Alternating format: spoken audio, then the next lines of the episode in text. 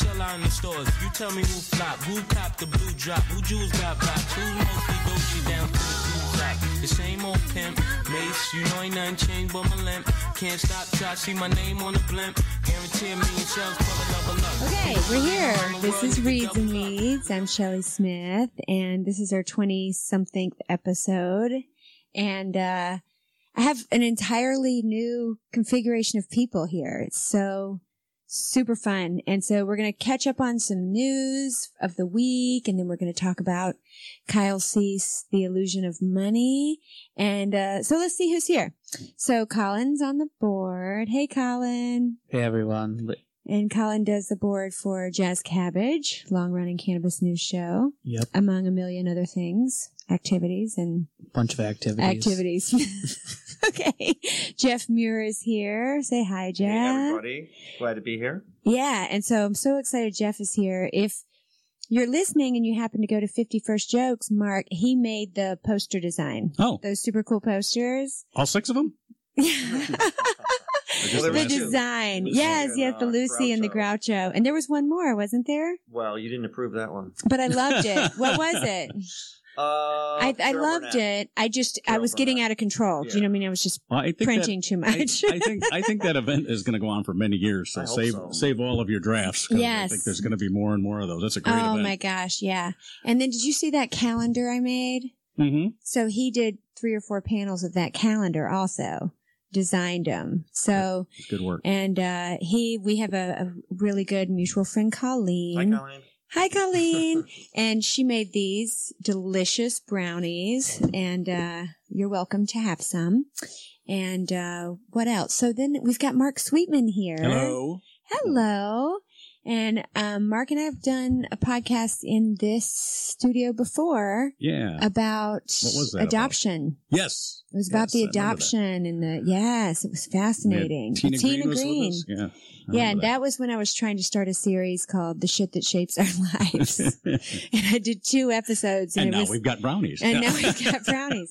Um, so I haven't seen you since 51st Jokes. How's your decade going? so, so well, I've turned sixty since I saw you last. oh my gosh, congratulations. So I, I've got all the discounts now, and I'm yes. full advantage. I'll never pay full price for a movie again. Nice. It was funny when I turned 55, I got a list of all the things that you get at 55. Yeah. And then at 60, there's a few more. And by 65, now the airlines and the trains are, are in on it too. but 60 is when most of them catch in. Most the, wow. I can, I can, I can get a 50 cent coffee at McDonald's. I feel like I'm living large. You know? Yes. Wow, 50 cent Dude. coffee. I know. I know. That does sound real nice. Until I'm, I'm just waiting. I just, you know, just, just cause I'm a comedian, I want to have somebody, when I go and ask for a refill, they go for 50 cents. You know, just, Yeah, yeah. wait for that. Um. Oh my gosh. So. I still got three teenage girls at home and that'll kill me. Three teenage Yeah, girls. yeah. And um, have you done shows? Have you tried your fif- your first joke? So I- he was in Fifty First Jokes, Right. Yeah. Oh, you guys were both I was there. there. So we were all awesome. there. It was so great. Yay! What, that what was so joke did I do? I don't. I can't. I don't remember. You lot had two. then. You're like, I if had this two. one works, I'm not gonna. Yeah, I didn't do this. The, the second one was a little It bit. was something about Trump and like, I. oh, I know what it was. It well, was- what, what are you gonna do was- for me or something? no, I was said no. I said my kids are always interchanging justice and karma, as Oh, if right. it's the same thing. Right, oh, that's right. karma. That's justice. No, no, no, no, no. Justice is we get Trump out of office either by either by uh, impeachment or election or however, and now we're able to try him in state courts because obviously uh, he can go to jail for state crimes and he can't be pardoned by the next by Vice President Pence, who would be President Pence. And so I see that as justice. Karma is his first night in jail. His cellmate goes, "Yeah, we'd like you to do something for us, though." yeah, yeah. And I got a great response. So I didn't tell my second joke. My second joke was about I had uh, uh, Uncle Earl and Aunt Phoebe Uh, and, and they're just characters I made up. I don't have an Uncle Earl and Aunt Phoebe, but that's, Okay. those are the names.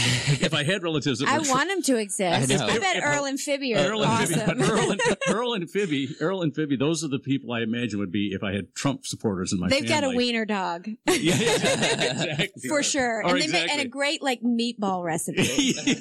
like they always bring a big crock pot full of meat, meat meatballs when they Exactly, go places. exactly. Earl and Phoebe are coming Earl and Phoebe are here. Put away the other meat with that dish. damn dog. Earl, Earl and Phoebe are coming.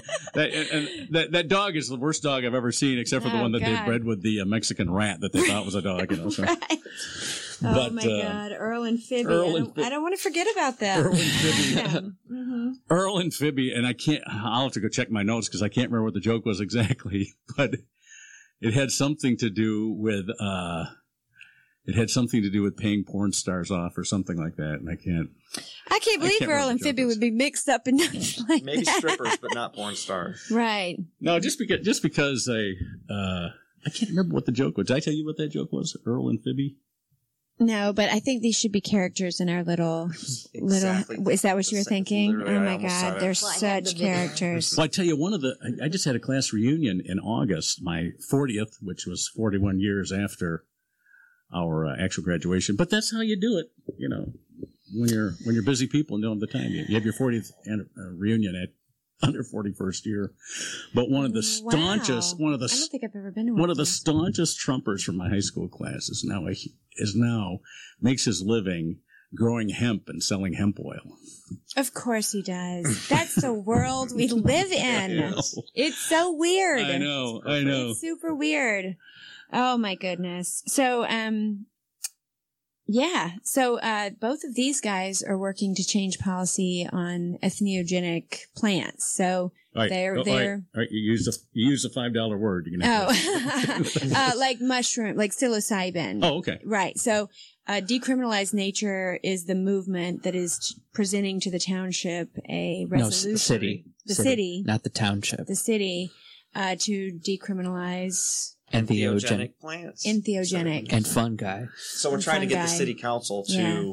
So he's um, the campaign director. decriminalize it. Yeah. And if we can't get them to do that, we want them to put it on the ballot and let voters decide. And if they won't do that, then we'll move toward. Uh, They'll bring in a heavy. Me. yeah, then, we'll, then we'll go for like signatures. Don't make me call her heavy. And it's me, and I'm all like, I'm Thank you, not thank you. smart. We're sending Thank Shelly Mr. in. Thank you, Mr. Mayor and council members. Thank you very much. Uh, uh, I'm Shelly Smith. You know, you know John Sinclair. Yeah. You know John Yeah. Sinclair, right? Yeah. Yeah. Of course, we you do too, Yeah. don't you? Do you know Of John course you Sinclair for do. real?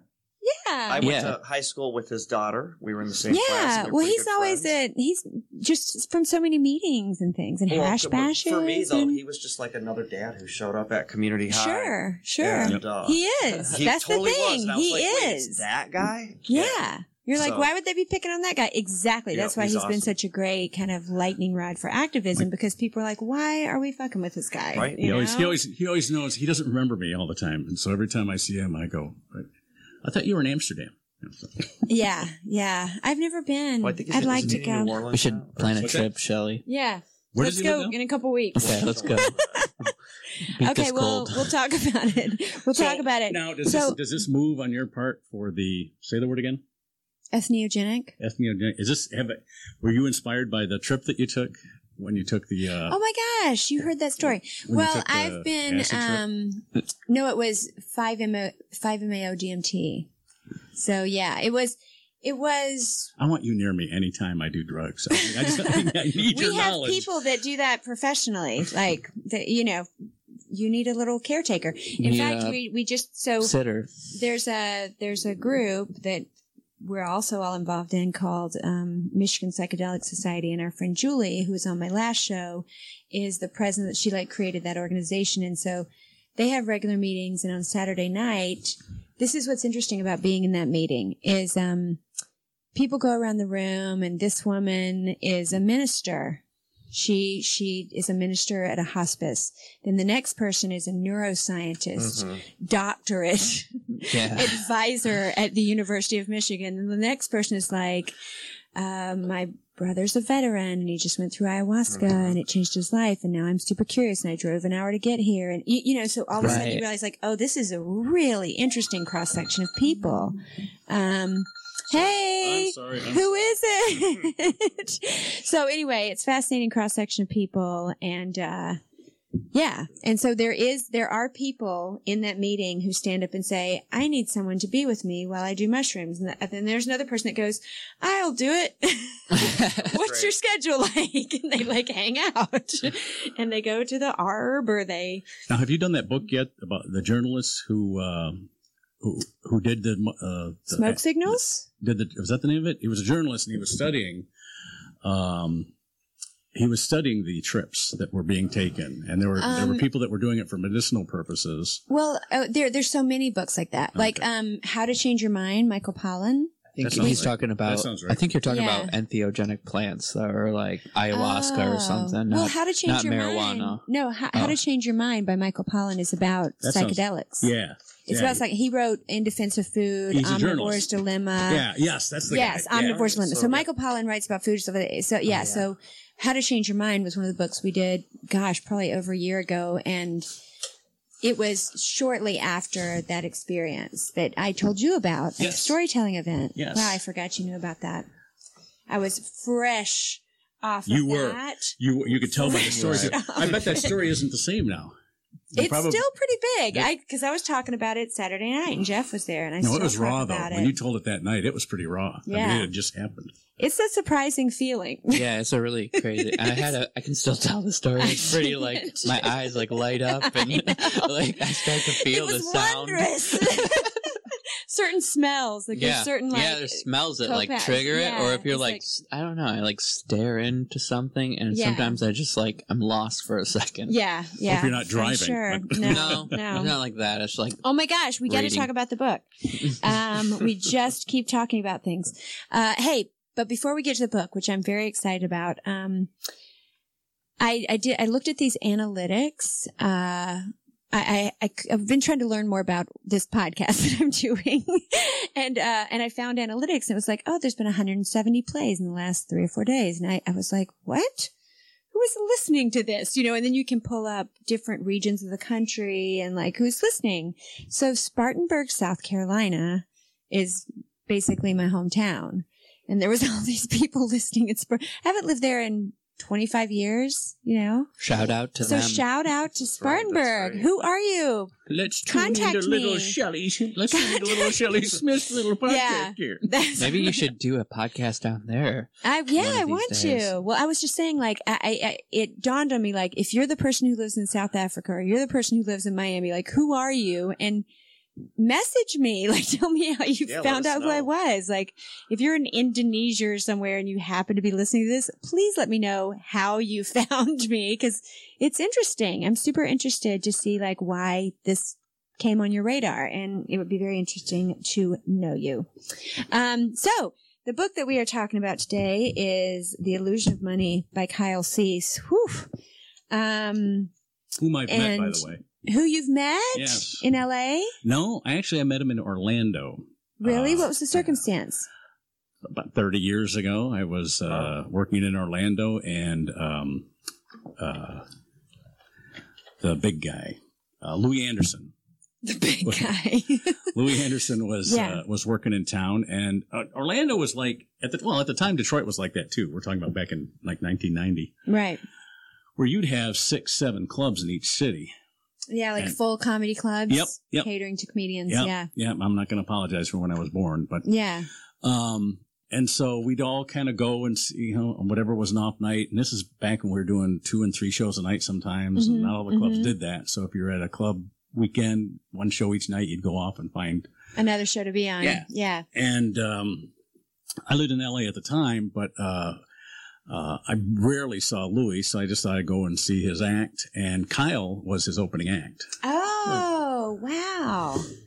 Ha. And so I met I met him, and he was uh, he he and Louie ended up doing um, not workshops like camps, uh, comedy boot camps type things. oh, yeah. they were yeah. very pricey, but I think you know from reading his book that you know he uh, he he thought he had the product that he could get a lot Yeah. of money for. And and the thing is, is you can charge whatever you want. you can. You know what I mean? I've been to ten dollar improv classes and I've been to hundred dollar improv classes, and they're like, they're both They're both- good. yeah, you know, like yeah. whatever. But like, if you want to go to it, but Louie was Louie pay. was Louie was the draw, but Kyle did all the work. And Right. and a lot of the stuff he talked about was really more advanced than for than for um like a beginner, yeah, it was too advanced like for a, beginner. college. Well, you can tell by reading this book that it was he he gets very deep into some stuff. Oh yeah, And so uh if you were like moving along and your career wasn't moving along, that would be the seminar to take be yeah, his. for sure, for sure. And uh, I, what happened was a lot of, especially in the '90s, Mhm. when everybody could just you know drop a hat and make a living. You know, Yeah. people were quitting their day jobs left and right. Uh, there wasn't that much need for what he was doing uh, ah. Because everybody who had gotten, if you were a beginner, you didn't need all this high level stuff that he Right. was talking about. right, But if you were uh, um, if you're somebody that already been working, what did I need a class for? Yeah. I'm already making a living at it. so- Right, right, right. Well, it's interesting. So that leads us into um, the, I, I hadn't heard of him really when I got the book. Someone recommended it to me a while ago, and uh, I was like, "Oh yeah, sure," because it would fit in the mix. You know, it's very interesting mix these last few shows, and so I'm like, "Okay, this will be more." Have we haven't done anything in the kind of open your mind, make more money, anything like that in a while, and um, I usually love that kind of stuff. I usually buy right into it and think it's amazing, and so, uh, but. The reason why you met him is because he was a stand-up comedian. He was trying to make it in the movies. He was in a few movies. Um, and then he kind of realized that that wasn't as satisfying as the work that he wanted to be doing. And then he, uh, wrote a book called Gosh, I Hope This Fails or something. Uh, you know what? It's on my. It came up Yeah. for me in my. um Here it is. I hope I screw this up. I hope I screw this up. So he was- he was the, acting The subtitle, the he- subtitle for this is good too. I hope this screw this up. How failing, how falling in love with your fears can change the world. Yeah. Yeah. So, so it's this great book that is, um, it's very interesting because I, I see kind of why it's been really successful. One is because if you're a business person who's in sales or something, did something just happen to my voice? Oh, okay, okay, cool. So, um, if you're a business person, you're going to want to probably get it because it sounds like something powerful you need to know, like how to win friends and influence people or something. And then if you're like spiritually, if you like the way spirituality interacts with everyday things, you're probably going to like it. Or if you like the idea of somebody who used to be a star in their views on things. So I think there's probably a, that I, I think there's a little something for everyone. Yeah, lots of good reasons to yeah to, to read check it out. Do you know what I mean? It's it's it's a yeah, it's interesting. Well, And he's funny. And it, so so tell me your first couple of thoughts, Jeff. Uh, I, Mark. I think the well the title, which is the illusion of money. What is that title again? Why chasing money is stopping you from receiving it. That Oh, was- hey. that was it. I didn't know if you wanted me to introduce you and do a big rundown. a new voice just came on and I was like, Who's "Oh my that? Well, he already asked me a question, so Oh, okay. Oh my I gosh. wasn't. Oh, I did introduced. ask you a question, didn't Susan. Hi, Susan. It's my bride. Susan. Mark brought his darling It's bride, my bride. and My- I'm so my happy. co-writer. And then I was so worried about the fact that we'd been talking too much. I totally forgot to introduce her. Oh, I was going to do it after the break. Shoot. Okay. So, um, yeah. So tell Why- me your so- first. so- tell me your first take. So the I was thinking the answer to why chasing money is stopping you from receiving it is that, uh, like everything else, as he goes on to explain, it's the you close yourself off to opportunities by going back to your old ways mm-hmm. and the ways that. So if you don't have money now, the old ways are part of what's keeping that, and there's Yeah. a, there's an abundance of whatever that you there's abundance of whatever you give to whatever it is to make money. So let's say you, you make money right off the top of the bat, right? Then you have that. Yeah. But you can't just you just can't just hold on to that. It may not be money that you need. yeah. Maybe that's not your gift. Your gift isn't to make money. Maybe and, and he's saying money doesn't answer your questions. It doesn't resolve your questions. Mhm. All it does is create more questions. Mhm. And uh, it's a it's a pretty interesting take. I thought you know, a lot of it sounded like um, a Bible study I once did uh, called um, uh, what's the guy's name? Macklemore, Susan. The uh, Macklemore, the rap no, not the rap singer. Who- Huck, no, not Huckabee either. What was it? Blackaby. He used to Is do a that- Christian. No, his name his name was Black. His name was Blackaby. Blackaby, the Christian What was it? author, Bible oh, study Oh, I think What was it? What was that? devotionals. it was, It was called very much- Knowing God. Knowing It God. was a That's the one. Yeah, the Knowing I God. did that little Bible study too. But, but anyway, but don't. But you see, you, now you Probably me too. yeah.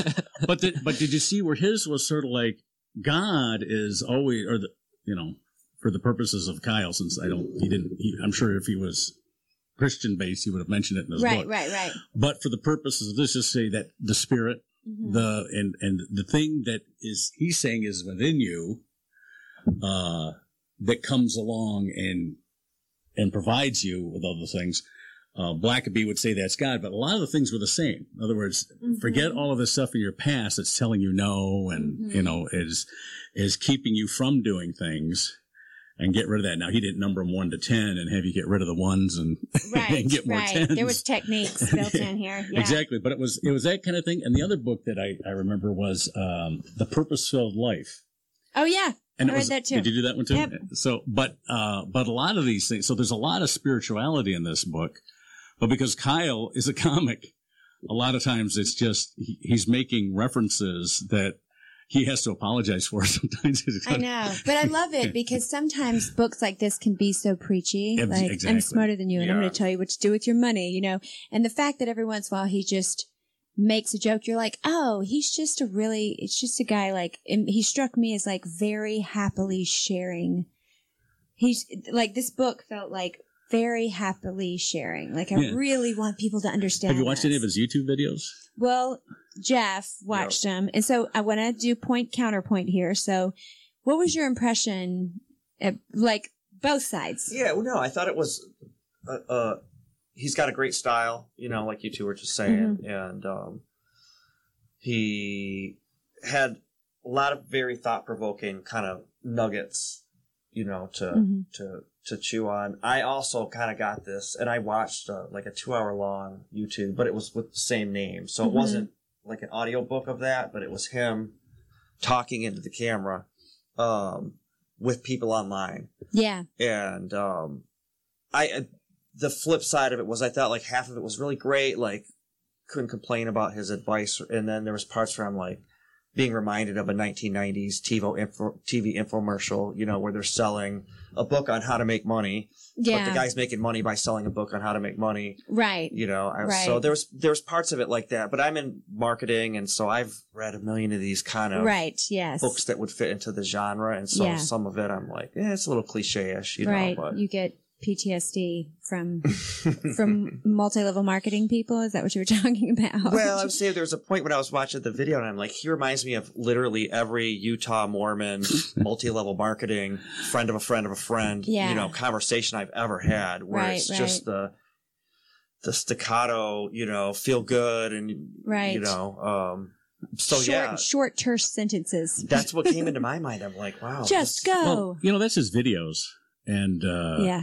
And t- to some degree, I think that's the that's what you get when you you sign up with some of these infomercial people because they'll find somebody like Kyle and they'll say, "All right, we can do, we can do infomercial." And did they like it break every ten minutes for a commercial break and it's a br- commercial about his book? type of thing? No, it wasn't. No, no, no, wasn't. no. It was, kind of just him loosely saying his thing. Yeah, it was him It was going through the book, recording- but with yeah, people live yeah, online. yeah. and um, yeah. So I just, I just want to take a minute. Um, Susan, did you read it? I did not read You didn't read it, and you haven't read it, right? So he is looking spiritually at not just money, but how uh, our thoughts about money, whether we see money as something that's safe or something that we don't have enough of or something that makes us feel guilty or something that makes us feel better than other people or sad or whatever, our thoughts about money are much more important than actually having money. And he also is, is kind of, and I, this is the kind of stuff that I study all the time, but another like key through line is if you're doing your highest calling, like if you're being the most in tune with yourself that you could possibly be, then the right things will sort of be drafted into your life, into your vortex. And he has this great, uh, what did I write? Amnesia that you're amazing. So he, he starts this chapter, Welcome to the Illusion. The book is called The Illusion of Money. And he paints this picture of like, imagine if Michael Jordan at the height of his career got amnesia and forgot who he was. And after coming to, he struggles to get a day job, finds a mediocre relationship, starts watching a lot of TV, and gets used to living an ordinary, unfulfilling life. And so if you met him, you'd probably be obsessed with trying to help him remember that he's one of the greatest basketball players who ever lived. You'd be doing everything in your power to get him on the court so he could realize how amazing he is. But imagine him completely believing and defending he's just an ordinary guy and explaining to you that he has bills to pay and he just can't spend his time chasing some dream of playing basketball. And that is such a fun picture. I love that. great. Isn't that wonderful?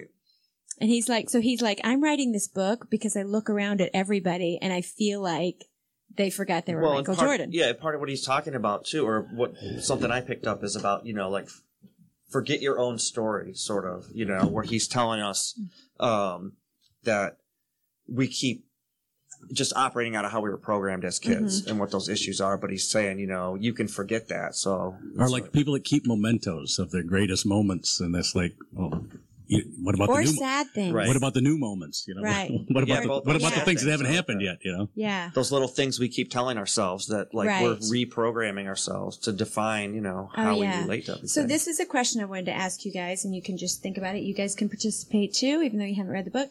So there's an exercise of what are the thoughts about money that you grew up with, right? Um, I think it is on. Do you know these little exercises I'm talking about? yeah, at the end of each chapter. Yeah. So do do. Okay, so let's say Don't give me a page number. Give me a chapter. 29. Oh, okay. I'm, Sorry. I'm reading. I'm reading it on Kindle. and I don't Chapter three, the illusion of security. Right. So money and our beliefs about money are two completely different things. And and so he has these exercises that are very I, I, I was telling Jeff on the way here, this book really got I got super into it. Like I, I read stuff like this all the time or listen to meditations that are kind of like uh, on abundance and tuning into your highest vibration and I'm really into that stuff. But the way that he it feels very practical in this book. So, um, two exercises. One is close your eyes and think about how much money you currently have or don't have, and notice how you feel. So you want us to do that? Yeah, just how do you feel?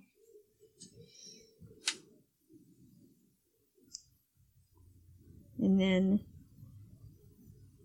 and then you can open your eyes and just think about like was it excited, fearful, embarrassed, safe, angry? Could it be all those things? Yes. but mine was probably like, ah. you know, like I got what I need. I felt like you said safe. I was like, ah, I'm comfortable with that. Safe? Yeah. Yeah. Yeah. So, anybody else want to share? Well, uh, somebody a long time ago just said start saving for retirement. And I'm trying to get my kids to do it.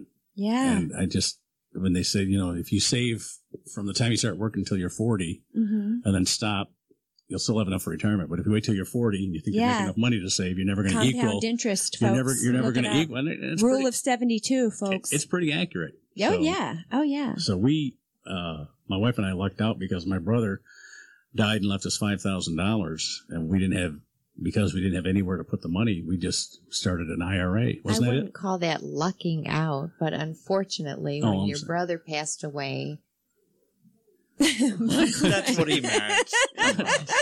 You received Oh an inheritance. God. I received an inheritance. Yeah, I guess. and when did you guys get to do that? 85? Oh Yeah, yeah, 85. 85. And it was before we had kids. And, yeah, you know, so, that's lucky. and that was a start. And fortunately, 85, 85 to 87 was a good run up. 87, we had a crash. yeah, yeah, But, uh, the timing just worked out really nice. Now, we've had bad, you know, we've had bad runs and stuff with Mm-hmm. money, but we don't really pay attention to it. If we were like these people that look at the stock pages every day and try to figure out, you know, when the t- time Yeah. to get in or out was, no, don't do that. right. You I know, just You drive yeah. yourself nuts. One Yeah. thing that's you know different nowadays. It, it occurred to me when you were saying that is um, that rings all kinds of bells with me. Like when I got out of college, my dad told me the exact same thing. Like start putting money away now. Mm-hmm. The difference is back then. You could literally work in a movie theater or just any kind of normal job, and money. you got Blue Cross Blue Shield. You know what I mean? And now there's so few jobs that have that. So the money that like we might have been able to, or I might have been able to put away twenty plus years ago Yeah, you know people who are 20 now like is that they got to do they have to pick like i'm gonna invest in a retirement or i'm gonna have health care right. Yeah, not to get too political on that, but back then when you worked for a theater, you you, you knew the owner. Now it's run I- by a corporation. I understand what you're saying city. though, because they call them benefits because they used to be benefits. But where I work, they take half my paycheck is right. gone It's to your benefit. benefits. Yes, It's not yes. really, you know, medical, dental all come out of my paycheck. Yeah. It is- yeah, just a it's not different really a benefit. Yeah. Right, right. And and get this, you pay into Social Security, and they call that an entitlement. So yeah, yeah. Well, so so one of the uh, the illusion of security is one of the chapters about like how much evidence there is that money doesn't equal security. You can have all the money in the world and still be sitting frightened of losing it, or you can be wish just you can be the poorest person in a super rich neighborhood, and that could consume you with envy. You could. well, it's it's it's fine. You know what? I, I- I don't. I, I was just thinking um, as I was reading this in the last couple days. The job I left uh, about a year and a half ago it was kind of a leap. It was a leap. One of the leaps that he's talking about, where you go like. This could go wrong. What I'm about to do here, I'm about to head out here and just try to figure this shit out on my own, you know, and leave some money and leave like an environment like that, and then realize like, oh my gosh, my life it was like all the energy in the universe. When I cut out this thing and moved to that place and did this and started paying more attention to that, like things changed. And when I was back, when I was working at that job, um, thinking I needed the money and thinking that the benefits were good and things like that, um, it was so little flow. It was like, I felt like I was like saving things in a little container, you know, um, instead of just things flowing. And I remember writing in a notebook years ago and telling my friend about this is like one of these things, principles that he talks about is if you are feeling like stingy or like lack, it's a good idea to go out and spend some money or be generous with someone else to kind of open up the flow. And I remember, I don't know, I feel like I didn't discover that kind of feeling until my mid 30s of like, if I'm feeling like I don't have enough, it makes sense for me to go give things away, like find hmm. some things in my closet to give away, go buy someone lunch because I feel like I've, I got this sense of like abundance can't flow through me if I'm stopping it on this side. And if I stop it a long time, there won't be the energy flowing into me because there'll be a perception that I'm not going to give it away. So the feeling of giving something away in my mind triggers more coming. Do you know what I mean? This Right. feels like mm-hmm. this, right? Um, but that was an evolution getting to that. And since I've started believing that in the last 10 years or whatever, probably longer, um, evidence shows up all the time. Like if you do this thing that makes you so happy, the energy of the general world around you is better. So your life seems better. You know, your car works better for some. But if you start doing all these like low vibrational things, your body gets sore and you trip over something and you So he didn't have to explain vibration to you. You understood no, when he brought it up? Yeah, I talk up about vibration. vibrational frequency levels So that- all the see, time. That I had never heard that in reference to that Oh. before the vibration. So that was Well, new- if you think about if you think about jealousy, like the, the way jealousy feels, or if you were to spend all day being jealous, how it would affect your face and your digestion. It's the vibe. It's the vibe, Yeah. right? And if you think about, um, like, what would be another shame? You know, if you walk into a room and a bunch of people in there are ashamed, you can f- like almost smell it. You know, it's kind of like, oh, ooh, you know, or you walk into a house where you can tell that the dynamic is shame or power or something. You can like 100% go like, I got a bad vibe from that guy or whatever. So, but when you're around someone who's like generous and radiant and beaming and full of love and like you can tell that too. You go like, oh, that person lights up the room. Like, so that's when I think about different vibration, vibrational frequencies, like the idea that there's so much abundance that all I have to do is live on this earth and give things away and live my best life and trust that that flow is going to happen is a much power, more powerful thought than I got to, I made a list of all the things I got to buy and that means I have to make this much money and so I got to do something to make that money. Yeah, and there's other people that that that they count their success by their their spreadsheet. You know. Oh, yeah. Well, that's yeah, the, or the default culture that you know that we're in that's so unpleasant. And, yeah, and it's it, to me, it's kind of bizarre because uh, everybody is everybody seems to be jealous of everybody else, even though I don't think they really are. I think it's kind of how everything is portrayed. Even then, and he he spoke a little bit about advertising does that to you a little bit. Oh yeah. Well, let's talk about this. So one of the one of the other activities besides thinking about your kind of uh, your thoughts about how much money you have. Um, so this little activity is called belief relief, and uh, it's kind of like looking at your beliefs about money and naming them, and then going, okay, when did I start believing that thing, and what if it's just not true, right? So, for example, so think about what you grew up understanding about money, whether it's like we have plenty or money is stressful or we never have enough or anybody can make as much money as they want. But what were like the, it, for these purposes, it's, um,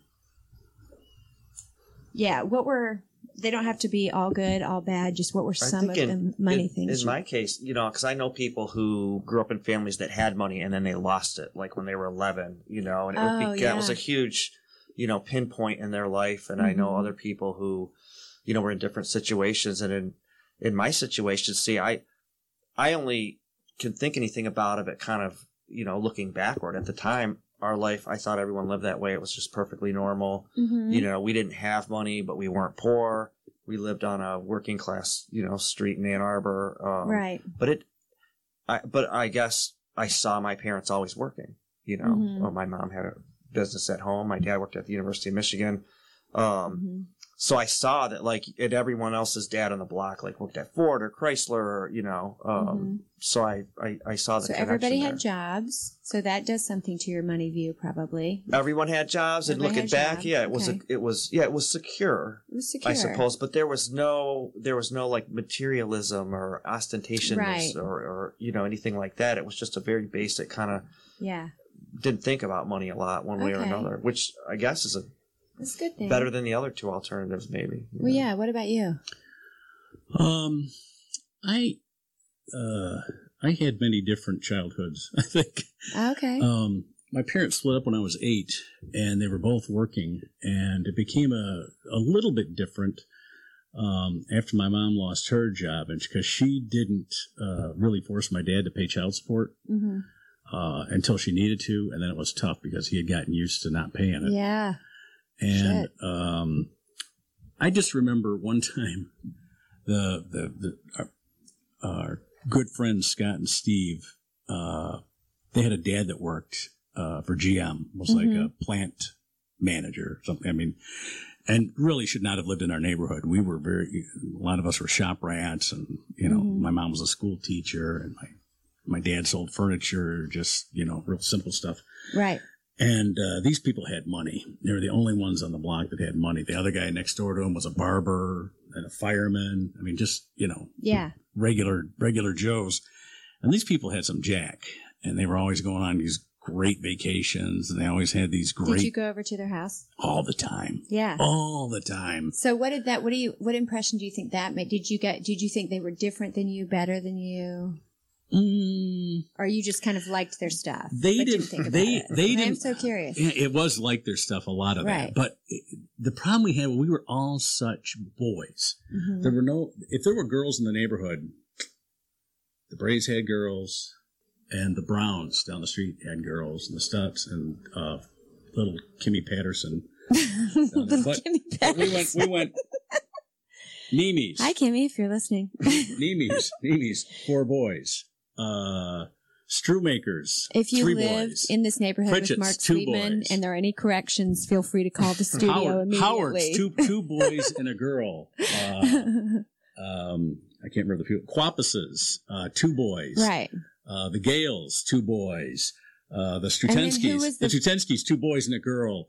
The Pinners, two boys, and it was just like The all Sweetmans, boys. Right. The four boys. Sweetmans, oh, four right. boys. Right. So and two more after. Two- yeah, after we moved there, two more. But anyway, uh, this whole neighborhood was in the fall it was football. In the winter it was basketball and ice hockey on the pond. Right. In the spring it was baseball. Summer it was Yeah. biking all over the place, all over the and county. caddying. And, yeah, and golfing. And I was a uh, caddy. Sounds too. idyllic. and the girl and the girls we didn't even discover girls till high school. you Yeah. know? And so Scott and Steve, God bless them, these With the rich kids dad. that- with the rich dad, Yeah. or the the the well placed dad. Right, I, I wouldn't okay. call it rich. They were always they had asthma, and they had um, um, allergies, and They were delicate. they were delicate. They were delicate. They were delicate boys, and they Oh, just I mean here here we were That's interesting. playing football, isn't it? and no one ever said "ouch" except for these two guys. oh, Wow, Oh, so so they your were soft. impression. They Oh, were- this they were is soft, huh? interesting. they 'cause- were soft. Because Yeah, probably not really clearly, but somewhere in your upbringing, you thought of wealth as a little soft. Probably. Well, I imagine Because that. of those yeah, guys. every time I would watch, uh, like uh, Biloxi Blues, you know, any of these movies about Yes. going in the service, Yeah. wasn't it always the kid whose dad was, you know, uh, got him out of got him out of the hard de- detail, but got him into the easy one or something like that. Yeah. That was always the rich kids, Yeah. uh, the senator's kid or something like that. Yeah. So I so I think um I have at one point or another thought these thoughts. Um Oh, I don't anyway. anymore. What Well, was the I, want to fin- I want to finish Okay, that okay, story go. because uh, my brother, and this is how you can tell the difference between the uh, upper middle class and the lower middle class. Mhm. My brother decided that their um, what's the table, uh, shuffleboard table, Okay. the shuffleboard table. Which, which nobody would ever have one of these. They had a pool table. They had a jukebox. Air they had hockey. a bar. They I air picture them hockey. had air oh, hockey. they had air, they had a player For piano. sure. They had everything. So my brother, who at the time I think was about eight, decided it would be cool if he slid himself head first down the shuffleboard table, and he ends up kicking the kicking the scoreboard on the top, which I tried to recreate just there. Good and the thing falls over, and uh, they they call my dad and they go, "That's gonna be five hundred dollars," and he goes, "Well, I guess we just can't be friends." because we don't because we don't have five hundred dollars, and so That is awesome. and so and so you're not going to get it, and so you're just going to have to look away from me, and we'll look down at the ground every time we pass each other from now on. yeah. Did it create That's like a a, great neighborhood? answer. Uh, like No, it wasn't. It wasn't. Okay. It wasn't, a drama? neighborhood thing. It was like Right. he tried to. They tr- well back then everything was kept between. He wasn't going to announce it the whole Sure, neighborhood. Right. sure. That, that, that They was- didn't have next door yet. Right. or, or Facebook groups for your street. Like, That's a whole show. lived That in. is a whole show. Well, do, do you remember Jermaine's joke at yes, 51st Jokes? Yeah, that So was that funny. was a fucking great joke. that was so funny. Do you remember this? She's like, there's a new app. Her voice is so great. Jermaine, I hope I don't murder this. If you happen to listen to this, I'm sorry if I get it wrong. Um, there's a new app that'll let you know who the paranoid assholes are in your neighborhood. yeah, I remember and she that. does a big pause. She goes, it's called Next Door. And that gets a huge laugh. Oh my God. Uh, we have derailed a little bit, but it's okay. Um, the, uh, things I have believed, um, and I can't remember when these seeds were planted, marketing or family or whatever, but kind of a rich people are better and smarter. Like, you know, you, mom lets you go over to somebody's house. It's like, okay, bye. And then you go over, if they let you go over to a rich person's house, they're like, don't say this. don't wear those socks. You know, they don't want you to look like an asshole in front of the rich family. And you're trying to tell them like, I think we're just going to be sitting in the room playing with Barbies. Like, I don't think I'm auditioning for anything, but you, you know, I remember noticing that, like, oh, my mom wants me to act differently around these people and then around these people. And I've also seen that in jobs where a, a manager will go like, be really good. This guy's really important. And I'm like, Mm-hmm. what the fuck is that supposed to like more important than this guy? Or that lady? Like, why? Because he just spent a lot of money on fucking lobster? Like, that perception, like, they have more money, so they're better than They're you or they're smarter than you. Well, and I another was like, what?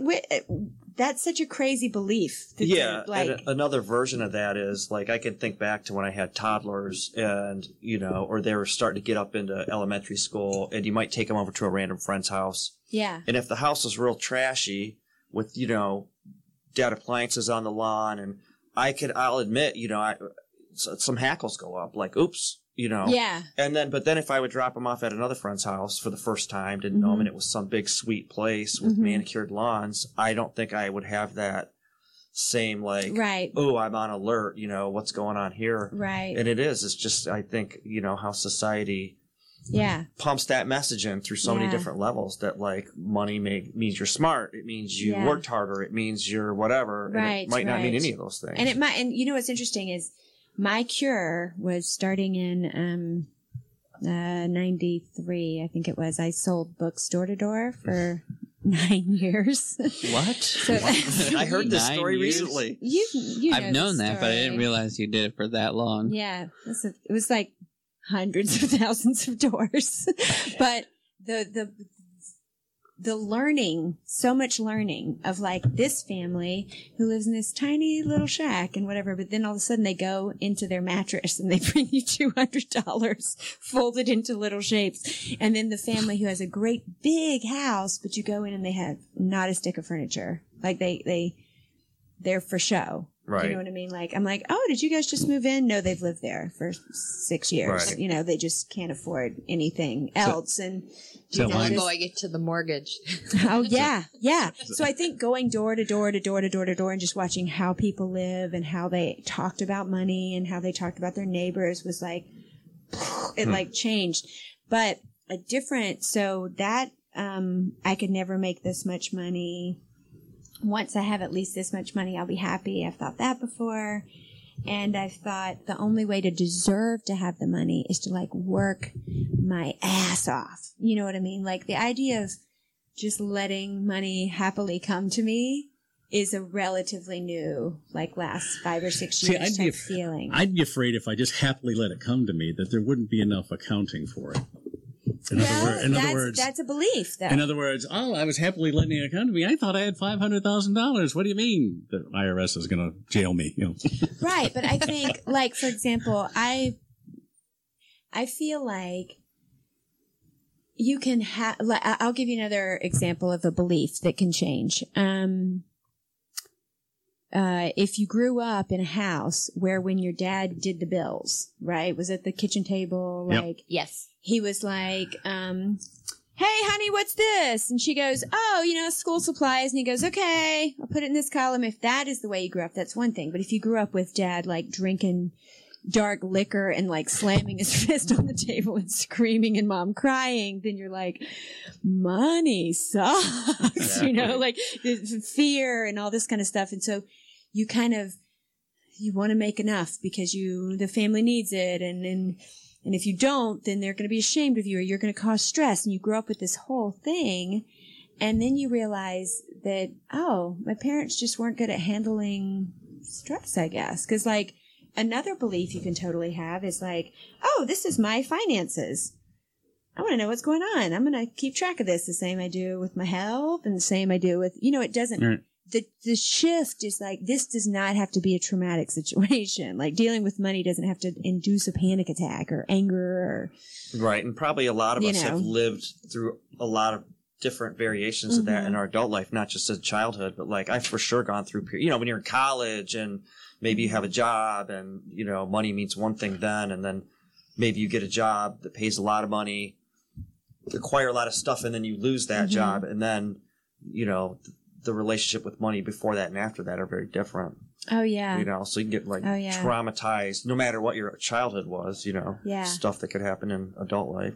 Oh yeah, for sure. I feel like I've had a lot of highs and lows and um I was just sitting around the other day writing in this notebook and I was writing about how lucky I was in life and how I had everything I needed and I love my apartment and I love my friends and I just went out to dinner with good friends and I'm so happy I got to do the comedy show. Were you high when you were thinking of it? Probably. Are you high right Well, now I thought thinking about the it? end of that was yes. but it's still it was still just being like my Yes. little gratitude list my Yeah. little gratitude list and then um well the thing is is i probably was high but i think if you sit and but but not what i'm i'm not saying like high I didn't smoking mean to high. kill the point. i yeah. mean if you sit and think of all the things to be grateful for if you've ever done this activity of like just sitting and just I am so thankful for whoever made this studio possible and whoever picked these dates and those are delicious and I love this sweater and I'm so happy that all these people came to be with me and I'm so happy that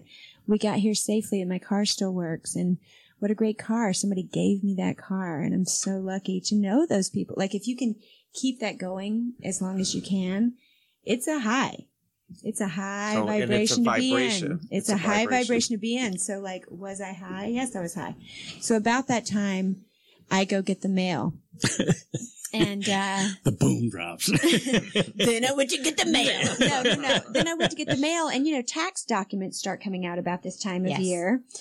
And I'm like, which, you know, I, I I'm a 1099 here. I worked at a company last year, so two things happened. One is I realized that about this time last year, I was about to get fired, and I had no idea. Right? I'm working at this software company, and I've got a you know, benefits and I've got an office in downtown Ann Arbor and I'm just like, yay. And, uh, right after President's Day, like just, this isn't a fit. and I was like, what? You know, so my, my scene changed so totally drastically, um, in a heartbeat and I'd completely forgotten about it. Like, in last year when it happened, it was traumatizing. I was like, oh, came here No, I came Jazz here. Cabbage Cafe I showed up. afterwards. It's just, I got fired. And Yeah. I took my beer, cried Yeah. for a while, and it's like, wait, it's You're like I was crying on the old right here listening to Cynthia and I just came in. And I just came in and was like, hey, I got fired. I don't have anything to do. Let's do this. So then, um, I also. Did they give you a box of all your stuff? no, that I had to meet them the next day. And what's funny Wait, is did they walk you They out? didn't of the say office? clean out your desk. They, No, no, no. They We brought had- it to no. you. I don't want to spend too much time on this story. and you were like, I the text story- everyone crying, but I'm not going to answer the back." story. The story is fine. The story is the story is a happy story. The story is thank you that I'm not at that job anymore. I was I wasn't having enough fun there, and I've sat a lot, and no one talked. Everybody was looking at a computer, and that wasn't the right environment for me. And I wouldn't have quit. I wasn't brave enough to quit because it felt like solid and safe and smart, and it had a good title and everything. But as soon as I was set free from it, I was like. Whoo, I'm so glad it's over. You know, I need to do something more in line with myself. And so then I did all these random things and pulled it together and had fun and had a great summer and everything. And then I looked in the mail and I had um, information from the first job. And the other thing was unemployment. You know how you have to Yeah. claim your unemployment. And I realized that sometime in the middle of last summer or fall, I took unemployment for like three or four times. Mhm. And I'd also completely forgotten about that because right now it seems impossible that I could be anything but having everything I need, like having enough, paying for everything easily. Like it seems impossible that that was even my reality because there's no residual fear left from that experience. Do you Right. see what I'm saying? So, Yeah. um, they make you do an exit interview? Everybody just wants to hear this story. No, it was just kind of like it was a really blizzardy day, so I was going to work from home, but I had a meeting with this woman, and I wanted to talk to her about like I need to be able to talk to my direct leader better, and I've written out these ideas, and here's a plan, and here's my goals, and she's like, got a folder, just here, we eliminated your position. Mm. and I was like, what?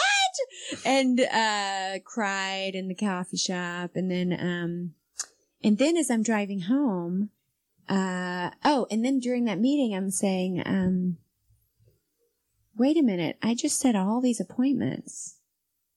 Like, who's going to do those? She's like, oh, you don't have to worry about that. I'm like, yeah, but it'd be a shitty thing to do.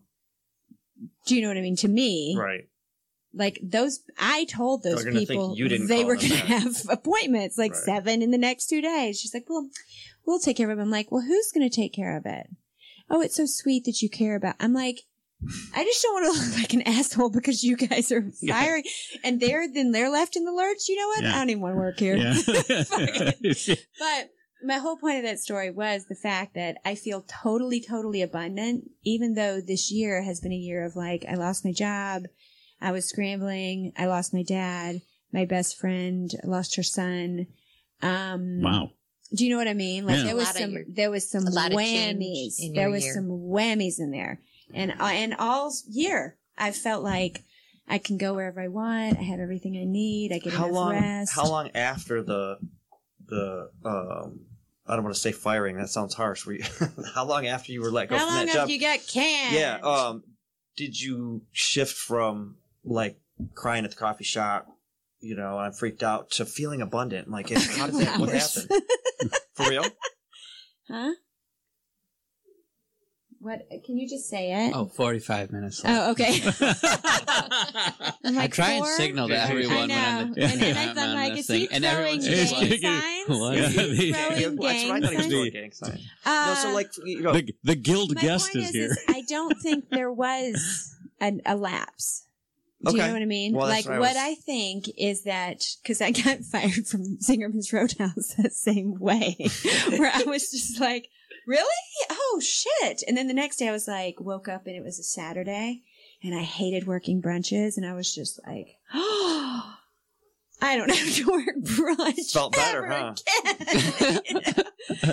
no more sticky high chairs in my life. I felt like such a winner.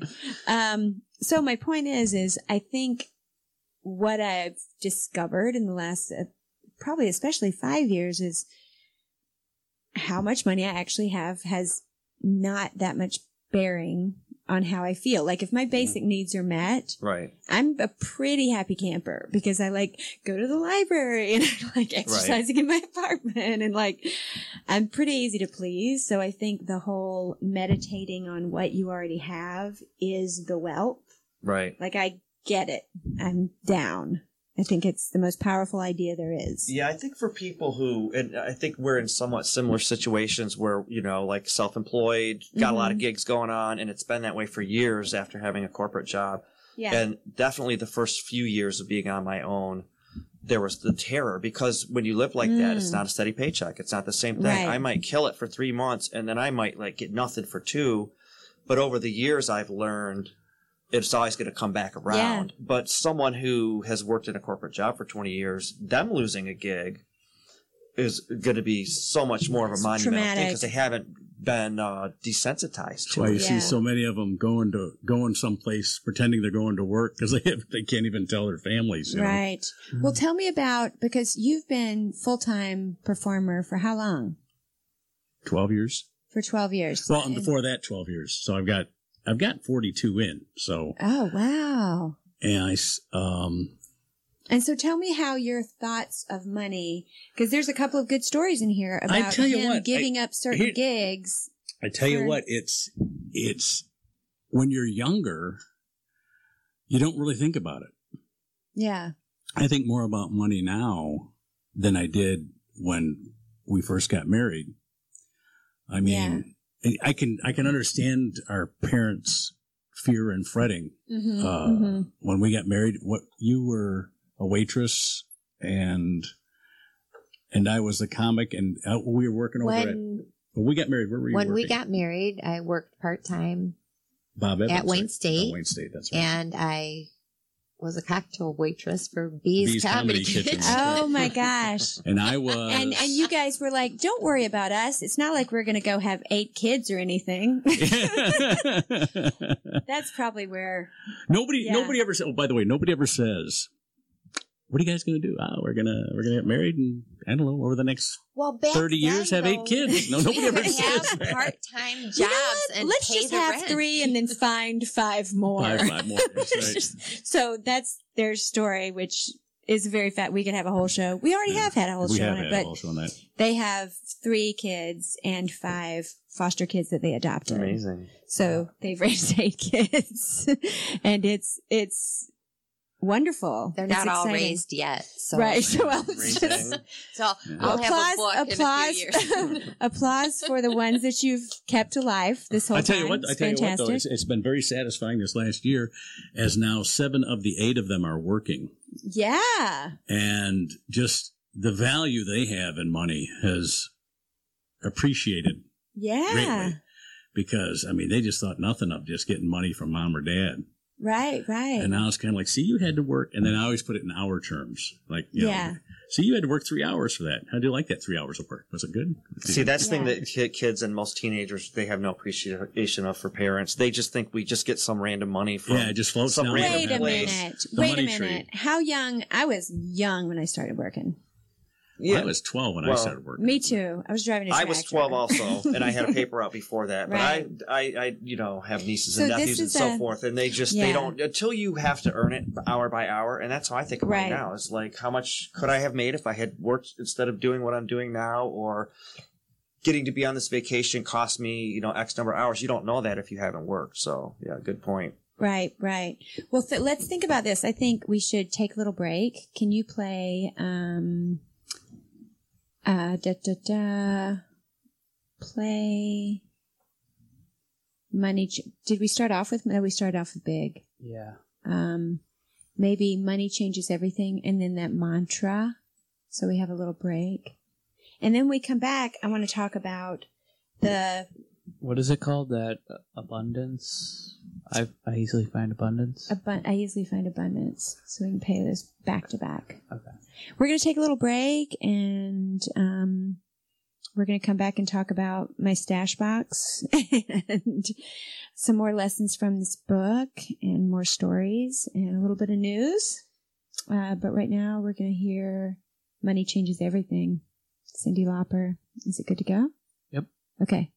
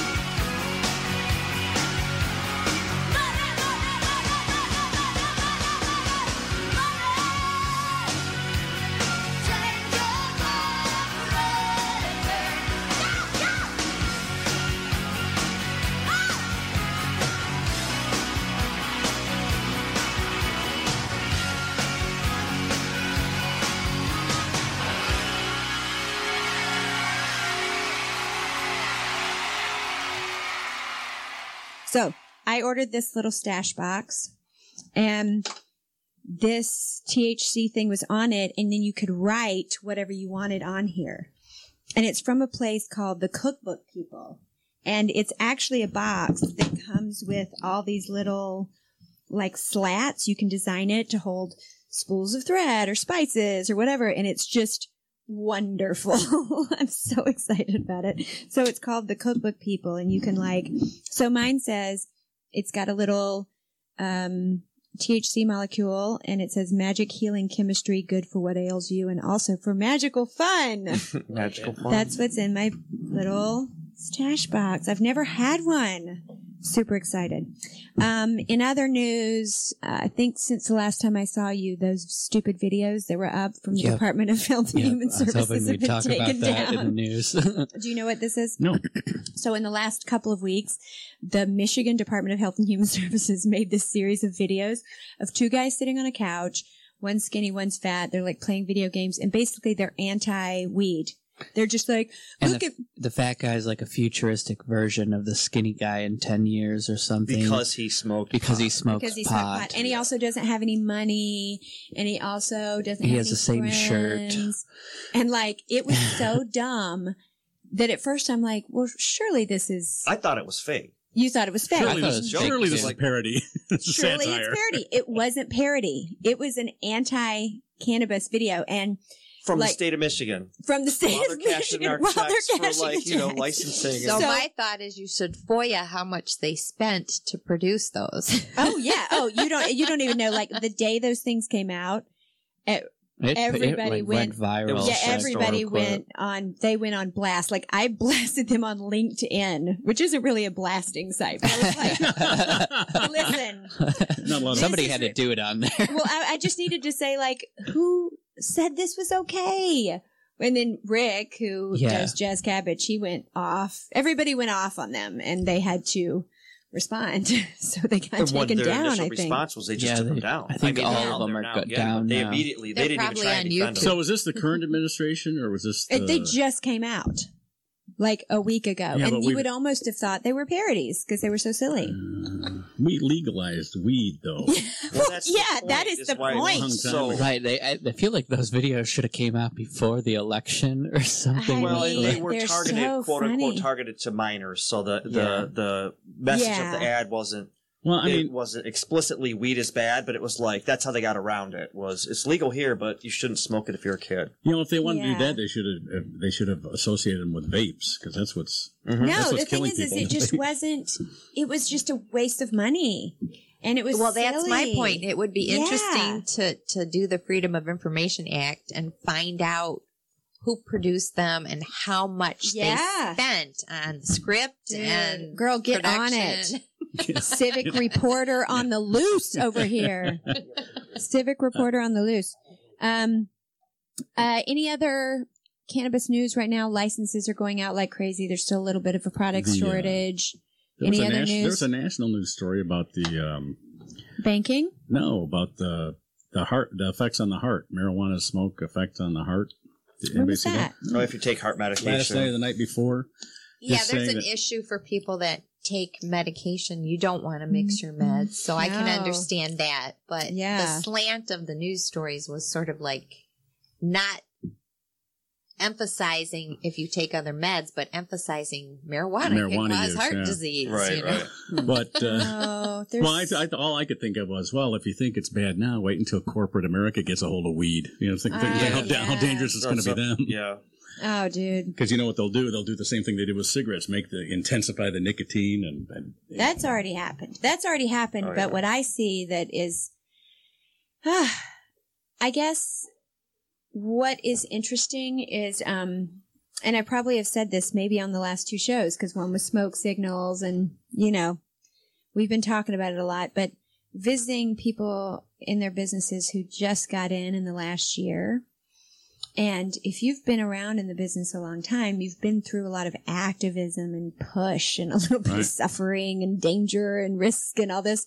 And people cruising in now wanting to take over is a little annoying. It is, isn't it? it's a little It is. annoying. So, but the thing is, is yay, we've got cannabis businesses. We're excited about it. That's fun. but meeting them face to face and understanding like, oh, you're not going to give any credit to all the people who are in jail right now. You're like, you're not even going to consider it's just such a different- being an Aren't activist. They've talked about letting everybody out. Well, yeah, but so it's, the, the reason why Michigan can't do expungement the way that Illinois, Illinois has a rule or law, the way their law is written, he can pardon and it's like a smoother process. But in Michigan, there are bills going through to expunge, but they're much more bureaucratic. They're like, you have to go through this process and, And they're more partisan too. and they're more partisan and there's like you know there's people who wanted to push it way further than anybody wanted to go not even i wanted it to go as far as he wants it to go but it's kind of like nobody's going to vote for that extreme they want it to be under this many felonies under this much damage whatever um but it's really frustrating to like why can't we change that law too and the process of laws changing is just And why can't we? it, it- it's everybody's trying. That's the thing is right now that is what is happening. In I- fact, let me do a little plug right here. Two plugs.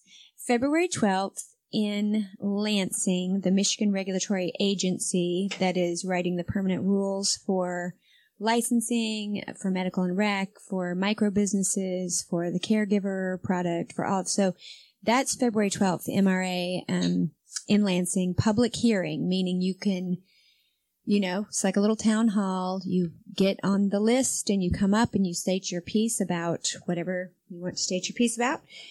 And then if you're a Michigan Cannabis Indus- Industry Association member, then the next day, February 13th, um, also in Lansing is a legislative lunch, uh, meaning all of our members, uh, with any of the legislators that want to come have lunch with us. So, um, if you care about what's going to happen to your grow or what's going to happen to the way you hire in the next coming years in this industry, you should be at the at the MRA event because otherwise you're just sitting around bitching. so you should come to that. I've met those people too where I'm like, I really appreciate you being at this networking meeting, being angry about things. But if you're not going to show up when I call you, then never you maybe you'll fail. This business because like you're not going to say what you need and then rules will be made that will screw you out of your money or whatever. It's just real right now. It's like you got to show up. You can't sit around and be like armchair pundit on this deal. Um so any other news? Cannabis news? Um, CB, uh, no, no, what? CBDP and THCP okay were like two cannabinoids found recently, what? And they're like C- THCP is supposed to be like thirty times more psychoactive than THC. Um, but- wow That's so a it's, lot. it's a lot. I think it's uh, it's only That's- synthetically made though. So oh no so, but it's another different uh, yeah yeah uh, cannabinoids, kind of like that. Only Yeah. it's just a has some sort of One extra thing hanging Yeah. off the Yeah. edge. That yeah. the It gives it special the thing, P. the special thing that makes it a P, a phosphate. I don't know what I don't that would be. So, um, hey, let's get back to the book. So the thing when I was going to the bathroom and I was leaving, you were saying the main idea about the book seems to be that, and you put it in this way about like already appreciating what you have or something. Being content in your circumstances. That's what it Yes. sounds like the theme of the book. I haven't read it, but I did sort of Google and Mhm. look up some of his quotes. And Yeah. it seems to me, though, that he borrowed from, or maybe springboarded off another author. Can I read you a quote from another author? Oh yeah, and the thing is, is I think I've read ten books like this, sort of. You know, yeah, I there mean? was There's- nothing groundbreakingly earth shattering about the message, but it was the way he was, Yeah, the things he pulled together. Yeah. Meditation. Until he got to the Helens, I kept thinking, well, this is just going to be the same stuff over and over and over again. This other author says, and I'm I'm quoting it. I am not saying this because I am in need, for I have learned to be content, whatever the circumstances. I know what it is to be in need, and I know what it is to have plenty. I have learned the secret of being content in any and every situation, whether well fed or hungry, whether living in plenty or in want. I can do all this through him who gives me strength. Oh yeah, I think I know that quote. Is it from um Oh, I know this quote. Rebecca, somebody. I'm going to guess St. Paul. Yes. Oh, Philippians. Oh, okay. it's a oh, okay, okay, okay. but- okay. Yes. Well, yeah. So it does sound, um, as you're talking about the Oh, book, and. I'm reading quotes from Kyle. It sounds uh, a lot like that. To yeah, be content it's definitely in a your spiritual. It's definitely Yes. a spiritual, and I think w- the reason why somebody can get so excited and write so much about this is I think it is a super exciting thing when you can shift your mind from sort of fear to abundance and stay there. Because I think sometimes people can go from fear to enough, from fear to enough, you know, but if you can get like, oh, I'm, I'm here. I'm in this. I believe I have enough. I Well, one of the things he, one of one of his businesses also is coaching. Oh, know, yeah. life coaching yeah, and yeah. stuff like that. So, if he gets people on this path, Mhm. and I think the book is just sort of, you know, it would have been a much shorter book if he had already been doing this uh, in his uh, seminars and in his in his. You think uh, so? Oh, I think so. Yeah, because I, I really, I mean, it was a lot. It was a lot of stuff that I thought was repeated. Oh, it kept really? Re, re-stressing and He keeps Uh, coming back to he does. He keeps co- he- central at- points at through least a in the first- variety of different. Yes, you I'd know, say in the first get it, six yeah. in the first six chapters, it was like, is this going to be like this for the rest of the book? Because it just kept he kept coming Ah. back again and again and again. yeah. And because I looked for, I don't have on, I have the um, Kindle version. I don't have who the editor was, but I'm guessing it was him. Well, I've Um, read so many books, like you said, Julie, that were you know whether it's Anthony Robbins or you know, there's just been over the last twenty. Did you just years- call me Julie? Yes. He Oh did. my god.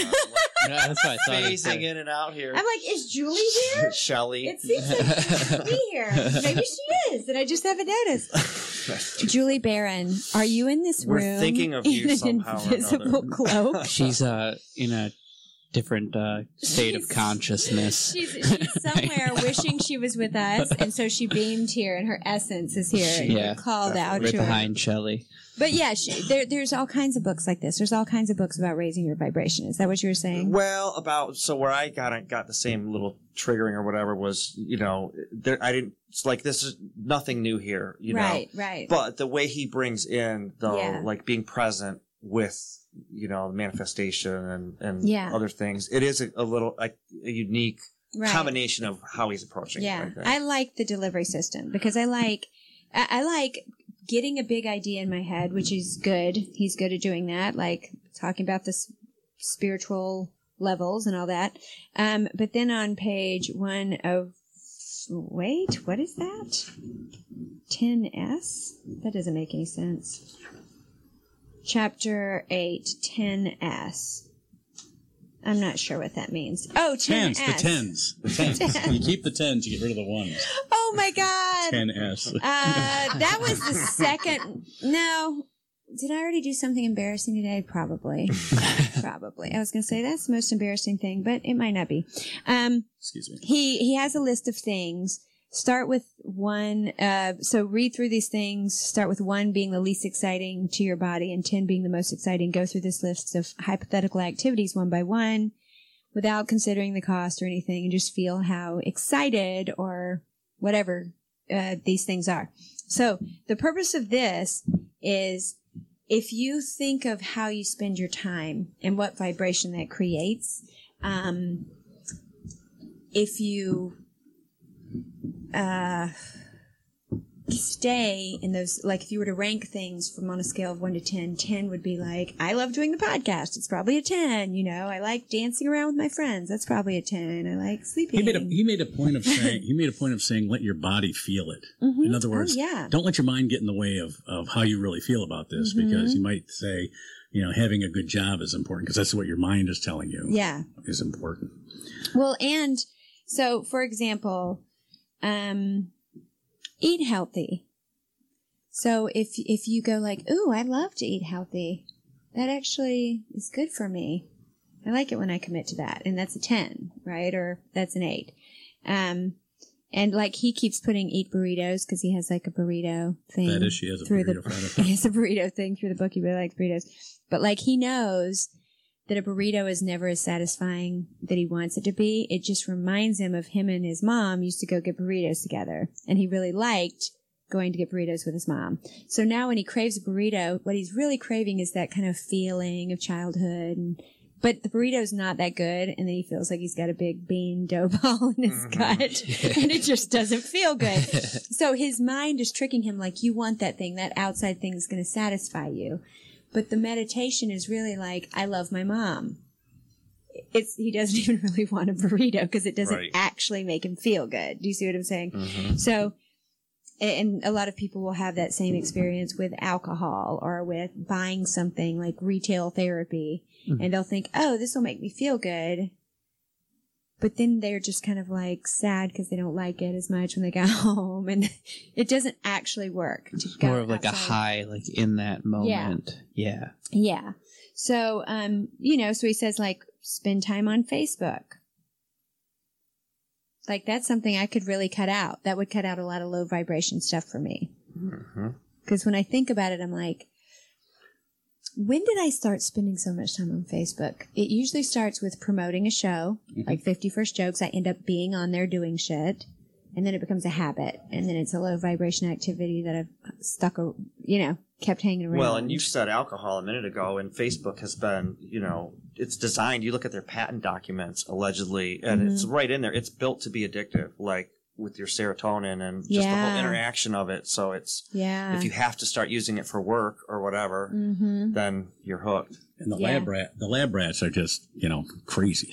But the burrito On the makes sense because there there is a thing comfort foods. So the Mhm. burrito Oh, is yeah. probably a comfort food for him. Right. But when I think of comfort food, I'm like, oh, I want to eat like a whole bacon pimento cheese mac from the Roadhouse. Or chicken soup. Or Yeah. Well, chicken soup, that I actually think that would be nour- nourishing. Sometimes I want to get myself into like a s- gross food coma. Yeah, that's what I was thinking. Like a big- food. Feel the beyond shame, comfort. all the shame. Yeah. Yeah, with the shame. And that's Just a the bunch thing. of cornbread. I love cornbread. That would be amazing. But then he's like, when you think about what actually does have a high vibration, like, what if you could donate a thousand dollars to a charity or learn a new language or learn to play an instrument? And the thought of like, oh, that would be fabulous. You know, like if I could really get good at the ukulele this year, that would be amazing. That- that's a great idea, though. So I didn't Oh, yeah. have a spare thousand dollars to donate to a charity. So Right. what I did was run a half marathon and raise the money. Yeah, yeah, exactly. and felt good about myself. Oh, yeah. because I Got in shape. I and did. you got in shape and you did it. Yeah, yeah, yeah. and even his doctor was happy because I took him a lot of, on a lot of the trainings, and Yeah. uh, and uh, his numbers were better. yeah. So it's just a real, because here's something I've noticed is if you think about one of the things about going through and doing the exercises, which we're kind of like sort of doing a little bit, but um, this particular one of ranking things from one to 10, here's why I think it's a good exercise. If you're just going along, have you ever been just going along and all of a sudden you're like, I'm feeling lame. like, did I just gain a few pounds and, uh, start being lazy and, um, and, uh, kind of stop going out? Like you just slide into like a state where you don't totally dig how you're living. Do you know what I'm talking about? Yes. Yeah. No, I don't know Everybody- that. Everybody. Everybody's Everybody. What do you mean? Affirmative. We're in the club. But my point is, is if you could, a lot of times it's just like malaise comes over and you don't even know where it came from. But if you can track it back, you can be like, oh, okay. Over the holidays, I kind of gave up on my schedule and probably like ate or drank a little too much and my sleep schedule got off. And then it was kind of hard to get it back on track because the first two weeks of January are just confusing because there's another holiday in there. And then I had to travel a bunch. And then I just kind of all of a sudden was drinking way too much coffee. And then I was sore all the time from driving. Like, how did I get into this state? So what I think is good about this one to 10 exercise is it gets you really focused on like, what am I doing physically and with my finances and everything that are a 10 and that are a one? Because what I realized last night working on this was my body is 100% reacting to me being tired and sitting on the couch, me driving all over the state, me working too late at night on my computer, um, my body's like, um, when did this shit start? you are, you, you know, like I don't feel right. My body's giving me signals like, don't do this. This is out of order. You've got to, Mhm. like sitting on the couch and watching two episodes of The Americans sounds fun, but I'm probably going to get up off the couch and be like, It's like the burrito. wish I'd gone to bed earlier, you know, or whatever. So I think it's a good way to just make a practical plan of like being in nature is a high, you know, for a lot of people, a high vibrational thing. Um, you know, get drunk probably isn't. Do you know what I mean? So if there's a lot of get drunk on there and there's, okay, and there's like fours, there's a lot of four, like it's your overall vibration score is coming down. It's a, it's a great exercise, I think. Um, ba ba ba, and that's how you find your average amount of alignment. So, it was there anything for you guys that was like your boom lesson? This is worth considering as you were going through it. You know, I like the. Um, I'm not sure it was a lesson for me because I don't have a lot of this stuff, but I do have some, and that is the caretaker. The story he tells about the caretaker took care of for the last 20 years. It was taking care of his parents, and then after they passed, he was still acting like the caretaker. Oh, yeah. and he was taking care of all the relics from his great great great grandfather. Yeah. And Kyle says, so, so, uh, so how do you think he feels about that? Well, he's been dead a hundred years. So he really doesn't, he doesn't need you to carry on the, he doesn't need you to carry on the weaponry from the Civil War. Why do you have, yes. Oh my gosh. And I'm a big, like, get rid of stuff in my house that I don't need so abundance can flow in. Kind of, I want to give everything away, right? And when I think about, he, he, uh, he does that same analogy with like, what if you went and stayed at a little cute Airbnb, but there was a bunch of boxes of old shit like in the basement and the closets and everything. it wouldn't feel comfortable. But sometimes we live like that. Yeah. Mhm. Like we live that way in our physical space and we live that way in our body. we just saw some side eye. over there. Oh, oh, oh. We're just kind of looking at Well, each we other. we had actually a house fire in 2013 and had to Oh, move out of our house for for six months Mhm. and um, More than six months.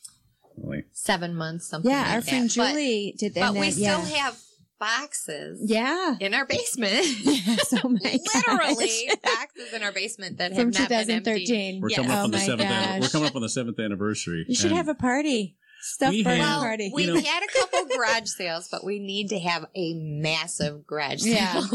Well, I just the the idea what it made me think of with him is like with the abundance flow thing is if you've got a bunch of stuff around that you don't use or don't need and you get it out of your realm then there's room for something else Yeah. so And he's, I I also like the point that he made that uh, you don't have to worry about that spigot ever running out. You know that there's always going to be things coming in to take the place of the yeah the five and unders that you're getting rid of. You know, keep Yeah. the especially. He says if the, he talked about trend, he didn't call the word trending. I call it trending, but he says you might have a six that's moving up to seven, or you see that there's a chance of it moving up. He says you know keep those, but if you, uh-huh. you if you see it on the downswing, you know think of a think of a six as being a three if it doesn't look like it's going to move up. And I thought that was I thought that was kind of interesting to to see it that way. It makes it forced him anyway to do a reevaluation of all of those after he Yeah. gets after he gets rid of stuff because now there's more space. Yeah, yeah, yeah. That definitely one of the things. Um, yeah. How about um, we're trying to think of this at the going out song? Oh, the going out. Just pick one. About that. Uh, but I easily find abundance. Yeah, Yeah, we haven't little done that chant. yet, have we? We didn't do it. No. Oh, it didn't come on. Okay, yes, Yeah. we'll do that in a minute. So, uh, chasing money is a distraction from the love that you are. Chasing dis- security is a distraction from the love that you are. Chasing approval is a distraction from the love that you are.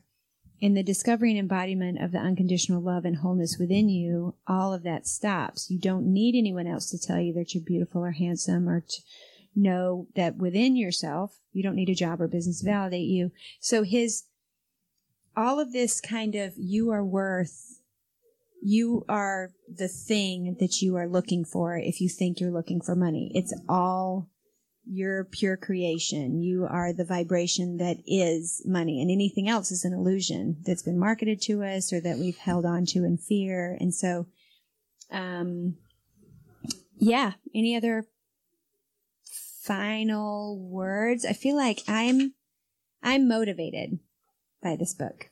I'm definitely motivated to. I'm you know, motivated. Be focused more on the positivity. Yeah. You know, and and it, you asked if there was any like bombshell moments, and there really Mm-hmm. weren't for me. But it was one good reminder after another of things. I'm Mhm. like, yeah, man, I used to know that. I used to do that, and I'm yes. not doing it so much anymore. You Mhm, know, so mhm. I'm definitely motivated to try and Yeah. keep that positivity and that vibration being a little bit better. Yeah. I'm excited to make a mantra. I think what I'm going to do is there was a, he, he's saying things like, you are gratitude. You are love. You are energy. You're not looking for it. It's not somewhere else, you know? And so I would love to make a big long recorded mantra that I can listen to just from, you know, like, I am abundance. I am generosity. I am freedom. I am, you know, joy. I am service, like whatever the highest callings can be to, to be like a meditation. Yeah. Need a tambourine with that? Yeah. Well, for sure. All right. Probably a, what's that little, Xylophone. Xylophone. no, that's Oh, not it it. looked like you were The doing a bal- xylophone. balafon? The flugelhorn. It's, no, I'm trying to think. It's something that they have at Julie's house. It's like wooden slats. Do you know what I mean? It's a West African Oh. thing. S- Some sort of drum.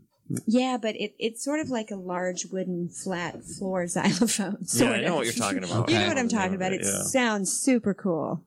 That, but I think that would be under there. or just whispered layered voices. I think would be great also. Okay, so thanks so much for joining us. Thanks Spartanburg. Thanks Ypsilanti. Thanks one guy in the UK if you're a real person. Um, contact me. Look up Reads and Weeds. Direct message me or send me an Instagram message or however you found out about it. I'm trying to connect with people more and would love to have you come on the show and read books with me. We should be, oh, Jeff, Jeff, uh, co-wrote a book called The Electrician. Yep. Yep. And we're going to talk about that book Can't wait. March 4th or 18th. One We're going to post it. We're Yeah. going to post it soon. So if you're not on Instagram or Facebook, whatever, do that so you can see what books are coming up. And we're going to go out on this. I was looking up songs about money and songs about abundance and things like that. And this is a mantra that I found that's, that's pretty groovy. So, um, until next time, thanks, Mark. Thank you. Thanks, everybody. Thanks. Thank you. Okay. Joyously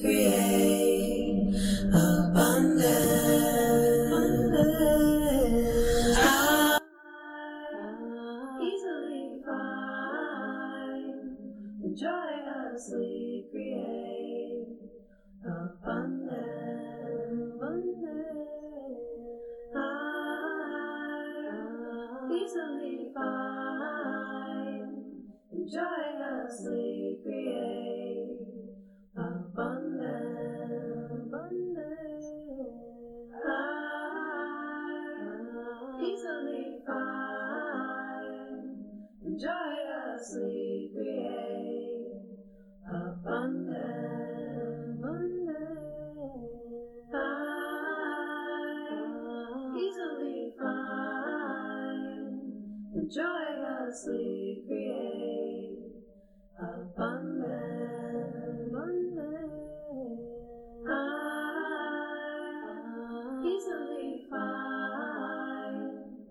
joyously create